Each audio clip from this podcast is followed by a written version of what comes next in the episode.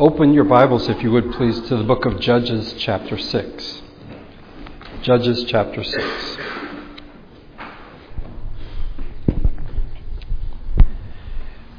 It might seem strange to you that our text is found in Judges, chapter 6, because we are continuing our study in the book of Nehemiah. But there were two issues that came up last Sunday, and I want to visit them again and perhaps give a bit more detail. The first was the issue of casting lots. There was a problem in Nehemiah's time. They had finished rebuilding the wall, putting in the gates, the doors, and everything. But there weren't enough people living in Jerusalem. There were very few people living there. So, in order to repopulate the city of Jerusalem, through a system that is not specified, we're simply told that they cast lots to bring one out of every ten to come and live in the city. So, I mentioned last week the idea of casting lots is found throughout the Old Testament. Uh, we see it on the Day of Atonement, where two goats are brought. One is to be sacrificed, and then one is to carry the sins of the people into the desert. Well, which is which? Well, they cast lots to determine which one will be sacrificed and which one will be let go in the desert. And then the promised land. You have the 12 tribes that are going in. Who gets what? Well, this is also determined by casting lots. Once they get into the promised land, you have the famous story of Achan. After Jericho fell, uh, they went to Ai and they figured this is a piece of cake. We don't even need to send a lot of guys because look what we did to Jericho. But they were defeated. And they found out that there was sin in the camp. But who sinned? And so um, God says, In the morning, present yourselves tribe by tribe. The tribe that the Lord takes shall come forward, clan by clan. The clan that the Lord takes shall come forward, family by family. And the family that the Lord takes shall come forward man by man. And this is how Achan is discovered to be the man who broke God's command with regard to Jericho. And then in the New Testament, um, after the ascension, they're in the upper room, the 120 of them, and they must choose someone to take the place of Judas. Uh, because now there are just 11 of them, and you might be like, well, what's the big deal? Well, 12 is the number of Israel and Jesus had come to do what Israel had failed to do. So, this is what Peter tells them. Therefore, it is necessary to choose one of the men who have been with us the whole time the Lord Jesus went in and out among us, beginning from John's baptism to the time when Jesus was taken up from us. For one of these must become a witness with us of his resurrection. So they proposed two men Joseph called Barsabbas, also known as Justus, and Matthias. Then they prayed, Lord, you know everyone's heart. Show us which of these two you have chosen to take the apostolic ministry which Judas left to go where he belongs. Then they cast lots, and the lot fell to Matthias, and so he was added to the eleven apostles. And here, I think, in this last mention of the casting of lots, we now get a sense of what it's all about. It is that God knows and they're asking that God, in fact, would reveal what it is they should do. There's a prayerful attitude. There is prayer, in fact. There is a sense of humility and submission to whatever it is that God wants. You know, it's not like it falls to Matthias and they're like, no, let's do two out of three. You know, there's, this is what God has chosen. This is the person. As I mentioned last week, this, this sort of bothers me. It sounds uh, foreign it smacks of random chance. Um, and talking to Dave last week, talking about probability and the risk factor and all these various things, um, it, it almost sounds like gambling. It's, you know, rolling the dice to discover what it is that God wants us to do. I would argue that in casting lots and in gambling, there is both the sense that you don't know what the outcome is going to be. That's why you cast the lots roll the dice or whatever it is that you do to find out the result. But in casting the lots, there is a sense that God knows what the result should be, what the outcome should be.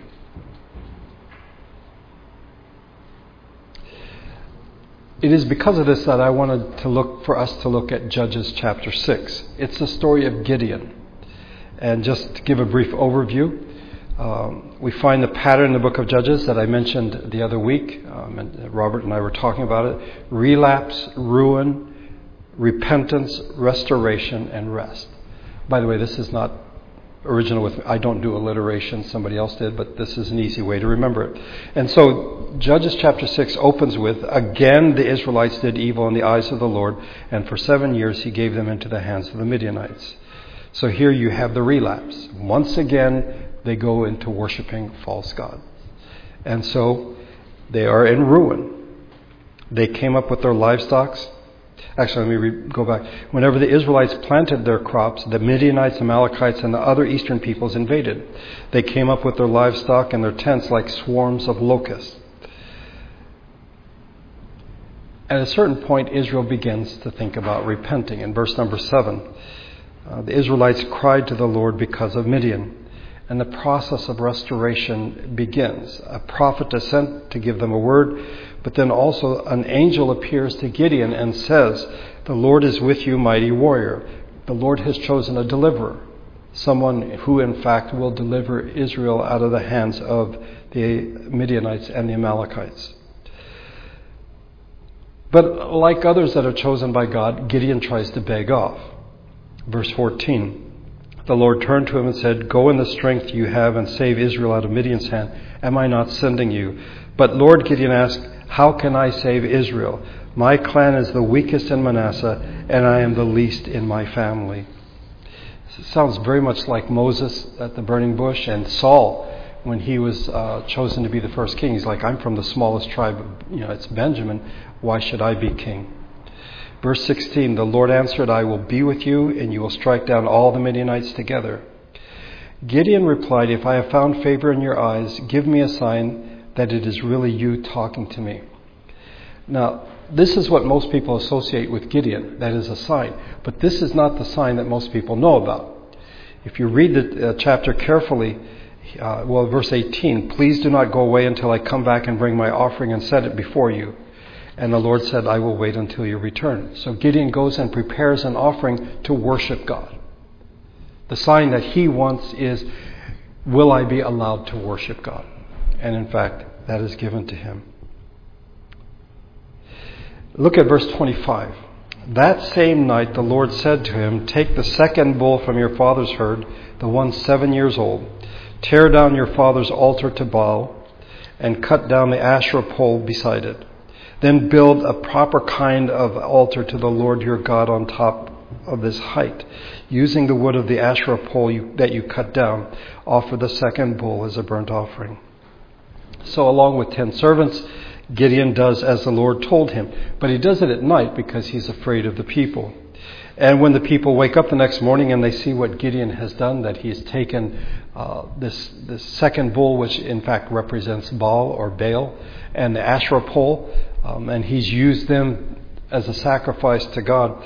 Um, Bring out your son. He must die, they say to Joash, Gideon's father, because he has broken down Baal's altar and cut down the Asherah pole beside it. Verse 31. But Joash replied to the hostile crowd around him, Are you going to plead Baal's cause? Are you trying to save him? Whoever fights for him shall be put to death by morning. If Baal is really a god, or really is a god, he can defend himself when someone breaks down his altar. So that day they called Gideon Jerubbaal, or Jerubbaal, saying, Let Baal contend with him, because he broke down Baal's altar. After this, the Amalekites and Midianites and the other eastern peoples joined forces. They come across the Jordan River into Canaan the Spirit of the Lord came upon Gideon, and he blew a trumpet, summoning the Abiezrites to join or to follow him. He sent messengers throughout Manasseh, calling them to arms, also into Asher, Zebulun, and Naphtali. So they too went up to meet with them. This is the northern part of Israel, the northern tribes. Now we come to the part of the story that most people associate with Gideon. Verse 36. Gideon said to God, If you will save Israel by my hand as you have promised, look, I will place a wool fleece on the threshing floor. If there is dew only on the fleece and all the ground is dry, then I will know that you will save Israel by my hand as you said. And that is what happened. Gideon rose early the next day. He squeezed the fleece and wrung out of the dew, wrung out the dew a bowl full of water. Then Gideon said to God, Do not be angry with me let me make just one more request. Allow me one more test with the fleece. This time, make the fleece dry and the ground covered with dew. That night God did so. Only the fleece was dry, all the ground was covered with dew. Now, for many Christians, this has come to symbolize trying to discern what God's will is. That this is a method for discerning the will of God. Yeah, no, that's not what's going on here. And people I think, missed what's going on. What was happening is a distinction was being clear, made clear to Gideon between God and Baal. Between God and Baal. We need to be very clear about this that the religion of Scripture holds to a view that ascribes all events to personal actions on the part of personal, accountable agents, and this begins with creation. As one writer put it, God did not create a self sustaining universe that is now left to operate in terms of autonomous laws of nature. The universe is not a giant mechanism like a clock, which God created and wound up at the beginning of time. Ours is not a mechanistic world nor is it an autonomous biological entity growing according to some genetic code of, co- of the cosmos. Ours is a world which is actively sustained by God on a full time basis. I think the problem is because God is consistent, people begin to see patterns. And then they begin to discover principles. And then they write down laws to say these are the laws of nature. This is the way things are supposed to be. And interesting enough, they then turn it on God and say, You have to follow these laws. As though God Himself were subject to some set of laws. The reality is that the universe is inescapably personal. There's no phenomenon or event in the creation that is independent from God. This is known as cosmic personalism. We sang about it today in our second hymn. The moon shines full at his command. Now, if you were to ask people who know about such things, they'd say, well, no, no, actually it's because the moon goes around the earth and the sun and all these things, and that's why you have a full moon. That is a view of the universe that is quite impersonal. But as God's people, we should see the world as being marked by cosmic personalism. Again, one writer puts cosmic personalism affirms that all things have their being and meaning in terms of the person and plan of God. It absolutely denies the possibility of autonomy, self sufficiency for any aspect of the universe. All the creation is subordinate to God. The eternally active triune God brings all things to pass through his eternal activity not through the establishment of impersonal forces or processes.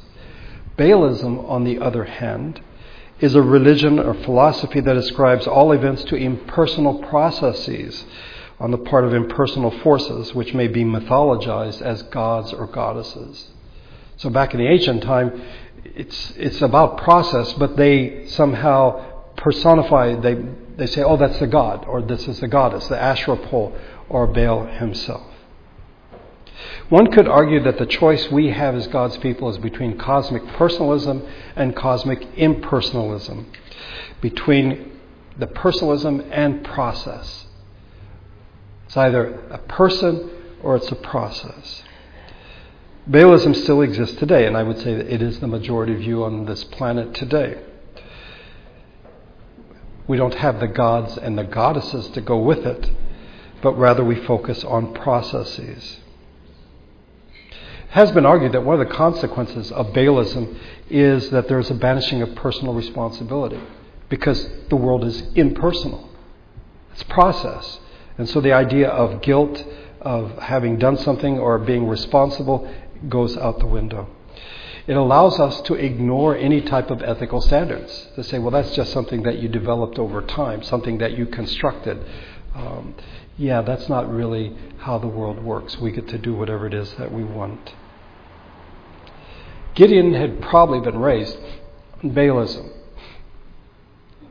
because Israel had turned away from God. His dad, in fact, had set up an altar and Asherah pole to Baal. But I would argue that Gideon also believed in God. In other words, it's like the golden calf. they put God's name on the golden calf.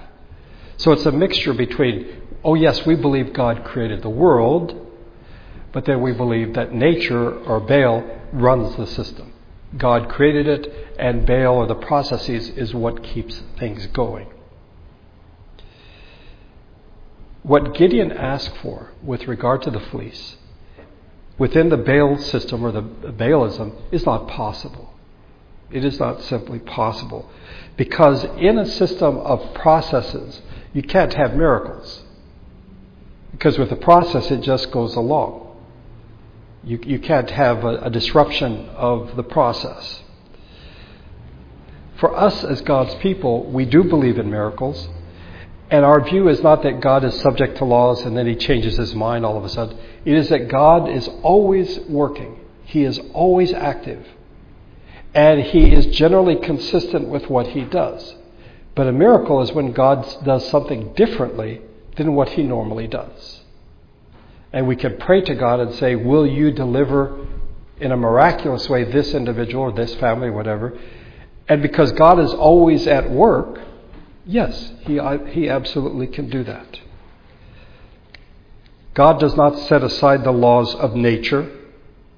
It's not as though he comes in and sort of taps on nature's shoulder and says, Listen, we need, we need to change something here for a minute for this particular case. God is always at work. It's cosmic personalism. He is the eternally active God. Now, some people in modern Baalism, which again I think most people hold to, uh, gets around the whole business of miracles by believing in chance. So you have processes, but every once in a while you just have this fluky thing that they would call chance. And then somebody who had brain cancer suddenly doesn't have brain cancer. And it's not God intervening, it's just sort of a, a fluky chance thing that might happen. And there, thereby you, you can acknowledge the reality of miracles. So, in the modern view, impersonal process plus impersonal chance equals the way things are. That's just the way things are. We live in a world that's like a clock, a mechanism, and we just sort of go along because that's the way the rules are. The events that are described here in Judges 6 are radically different from that. There are two different signs a wet fleece and dry ground. But perhaps Gideon thought, well, maybe the fleece absorbed all of it from the ground. So there's a second one, and that is a dry fleece and wet ground. I think the second sign is almost more miraculous because the first one I think we could say, well, yeah, it just sort of absorbed the dew from the ground.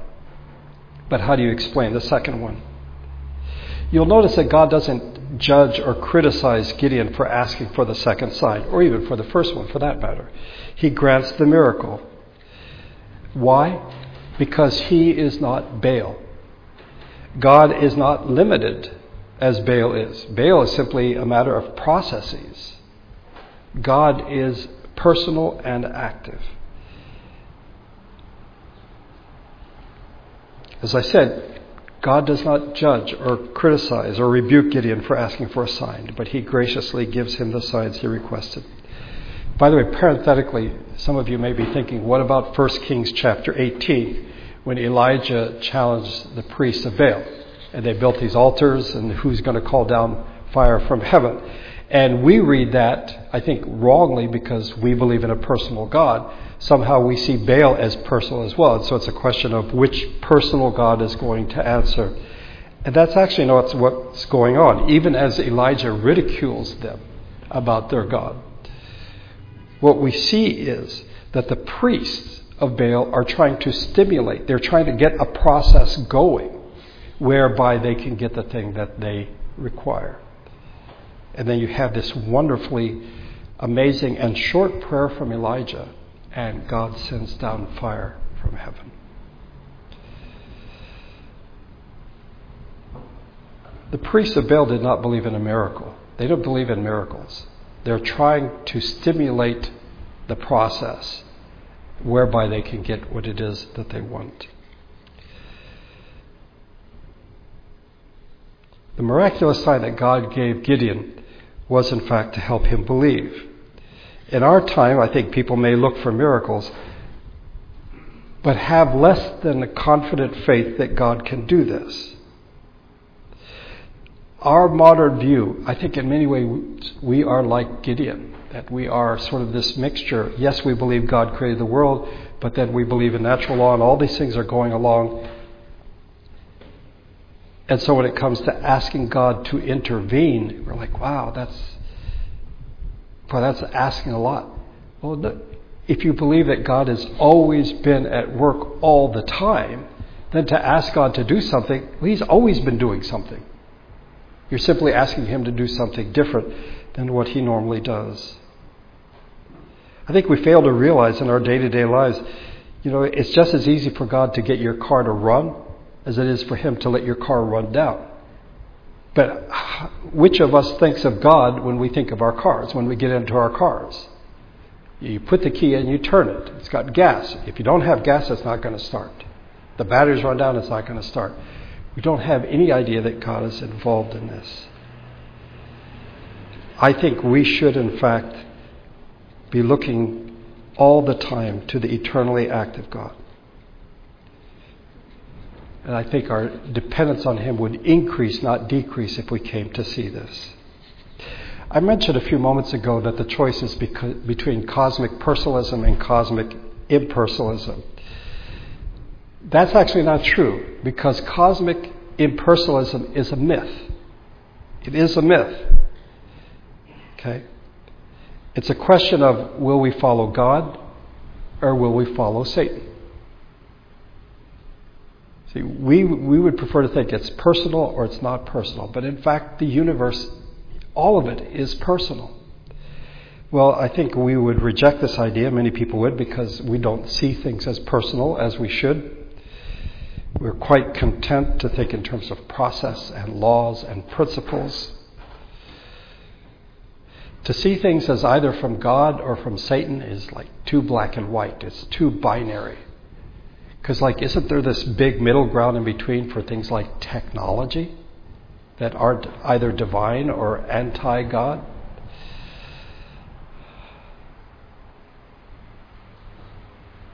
We need to recognize that God is always at work. In John 5:17 after healing on the Sabbath, Jesus said, "My Father is always at his work to this very day, and I too am working." God is always working. Gideon had been raised in a corrupt system. So he put out the fleece, not once, but twice. And if the personal God does, in fact, rule the universe, if he, in fact, runs the universe, and it's not simply process, then God can do what Gideon asked. And that's precisely what happens. So that's the first thing from last week. The second is dedicating things to God. Last week we looked at the de- dedicating of the wall of Jerusalem. And while some might question the whole business of casting lots, for me it's more the dedicating of the wall. Uh, because in the Old Testament, to dedicate means to sanctify something, to set it apart, to consecrate, it, to say this is God's. And in our study in Ezra and Nehemiah, we saw that they dedicated the temple. That seems appropriate because in other places, they dedicate the altar and the instruments that are used in worship. Uh, but here, they're going to dedicate the wall. And a wall doesn't seem particularly religious or spiritual or something important to God. The temple, that's something else, altar. Um, but as I mentioned last week, in Deuteronomy chapter 20, we have rules about when they go to war. And in verse 5, the officer shall say to the army, Has anyone built a new house and not dedicated it? Let him go home, or he may die in battle, and someone else may dedicate it. And here, I think in this one verse, we begin, hopefully, to see the truth of things that God is the owner of all things because he is the creator, he sustains the universe. Psalm 24 The earth is the Lord's and everything in it the world and all who live in it. By the way, we hear very similar words from Moses in Deuteronomy 10. To the Lord your God belong the heavens, even the highest heavens, the earth and everything in it. To dedicate something or someone to God is based on the recognition that that something or someone already belongs to God. It's not as though this is mine and I sort of want to protect it, so I want God to like bless it or something. It is God's already. And the dedicating of the wall, I think, recognizes that fact. When we dedicate something, we recognize that what we have is not ownership, but stewardship. All things belong to God. We don't own anything, it's all God's. Okay? He has lent it to us. We are to be stewards of it. And therefore, to dedicate it is to say, I recognize that this belongs to God. And I am looking to Him for wisdom, for direction. I want to do the right thing, and I want that He would protect what He has committed to our care. Paul wrote to the Corinthians in 1 Corinthians 4 7 For who makes you different from anyone else? What do you have that you did not receive? And if you did receive it, why do you boast as though you did not? For some reason, we seem to think that what we have is ours, and we may choose generously, in our way of thinking, to maybe give something to God, or to dedicate something to God, or to give to others. So, for example, those who believe in tithing, they would say 10% belongs to God, and the 90% belongs to me. It's mine. And I would say, no, tithing is a recognition that all of it belongs to God. Malachi 3:8 Will a man rob God? Yet you rob me. But you ask, How do we rob you? In tithes and offerings. Again, people might read this and say, See, the tithe is God's and the rest is yours, and if you keep the 10%, you're robbing God. No, the reality is it is all God's. And tithing is saying, It's all from God. And I'm acknowledging that by returning to Him 10% of what He's given me. I think that giving a tithe is recognizing that God owns all things. See, I think you could, you could even give half of what you have. Give half of what you earn to God. But if you think the other half is yours, you've missed the boat. It's all God's. It's all God's. And dedicating, tithing, whatever it is, is a way of saying it all belongs to God. Dedication, I think, is a wonderful reminder of all that we have been given, that all we have is gift from God, that all things belong to God.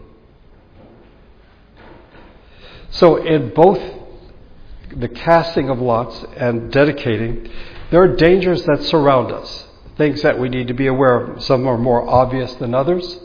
I think the more obvious is a belief in process over the personal, and a sense of ownership rather than of stewardship. I think these are these are obvious dangers. But there are some that are less obvious. These are ancient heresies that now go by different names, but Manichaeism and Neoplatonism, the idea that somehow the world creation is innately sinful in fact, some would say that God did not create the world at all, that some other God did. And so the physical, the material, is inferior to the spirit. So that this, the body, is nothing, and what's in your heart, your spirit, your soul, is what's important. This is wrong. There are false views because the Bible tells us that God created the world and he saw that it was good. Manichaeanism and Neoplatonism will not allow that God owns all things. How can God own that which is sinful and inferior? They would say no. The reality is the earth and everything in it, the world and all who live in it. Beyond this, the doctrine of creation in its biblical form denies one of the most cherished doctrines of the modern world the doctrine of cosmic impersonalism that it's all about principles and processes and laws and not about a personal God.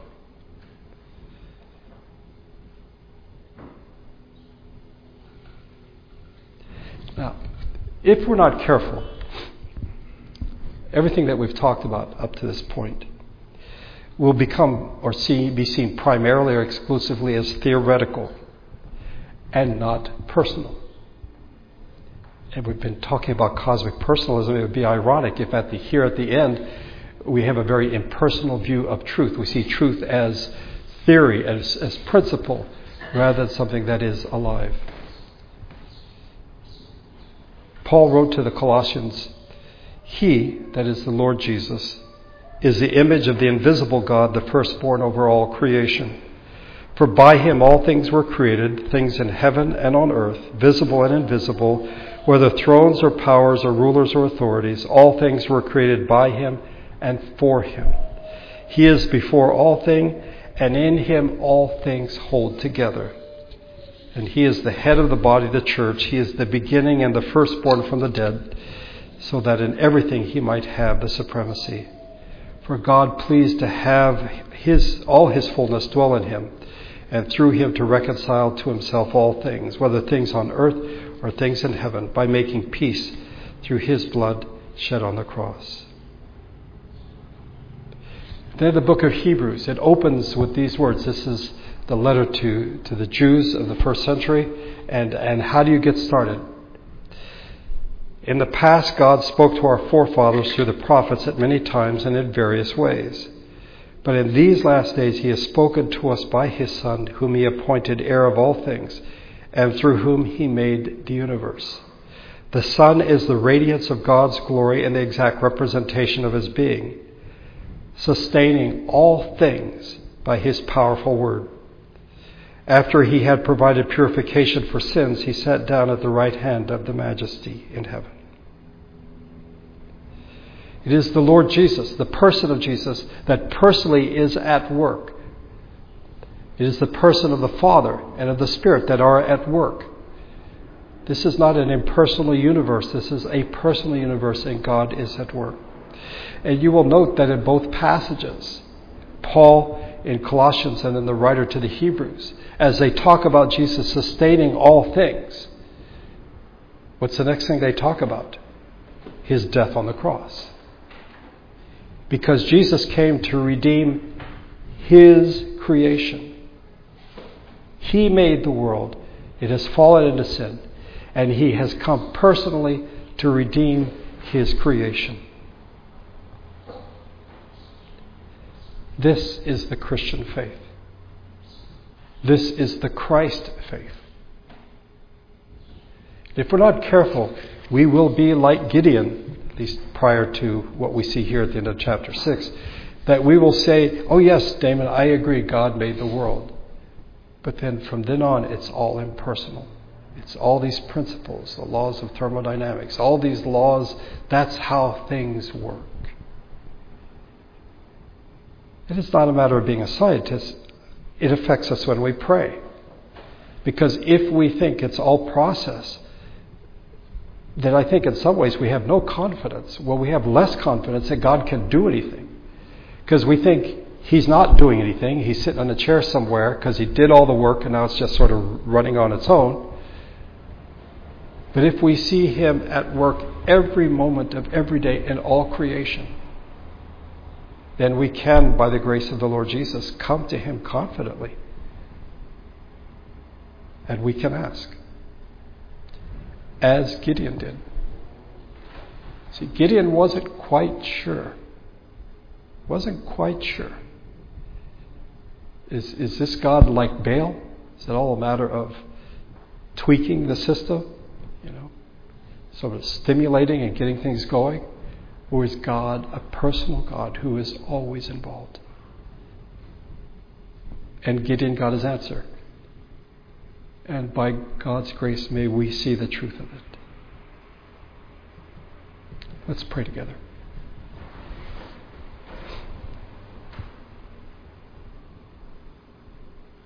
Our Father, I suspect that we are far more corrupted than we realize in our thinking we live in a culture that is based in many ways on process. It's a matter of knowing how things work, technique. And so sadly, even when it comes to our relationship with you, if we're not careful, we reduce things to a matter of technique. And we forget that you sent your son as a human being, a person, and he lived among us. And he is at this moment sustaining all things. He holds all things together. He is always at work as you are. And by your grace, may we get a hold of this and, and have great confidence in you and trust that you know what you're doing. I thank you for the story of Gideon. May we learn from it and see the truth of it. What is the Christian faith, the Christ faith? That the Lord Jesus, as a person, created the world, He sustains the world, He came to redeem the world, and He is, in fact, redeeming the world. Help us to think through these things and, again, not be hearers only, but doers as well. Thank you for bringing us together on this Lord's Day. We recognize that this is a day set apart, but that every other day of the week is yours as well. It's not as though we give you this day and then everything else is ours. The earth is the Lord's and the fullness thereof. May we never forget that. May your Spirit and your grace go with us as we leave this place today. I pray in Jesus' name. Amen.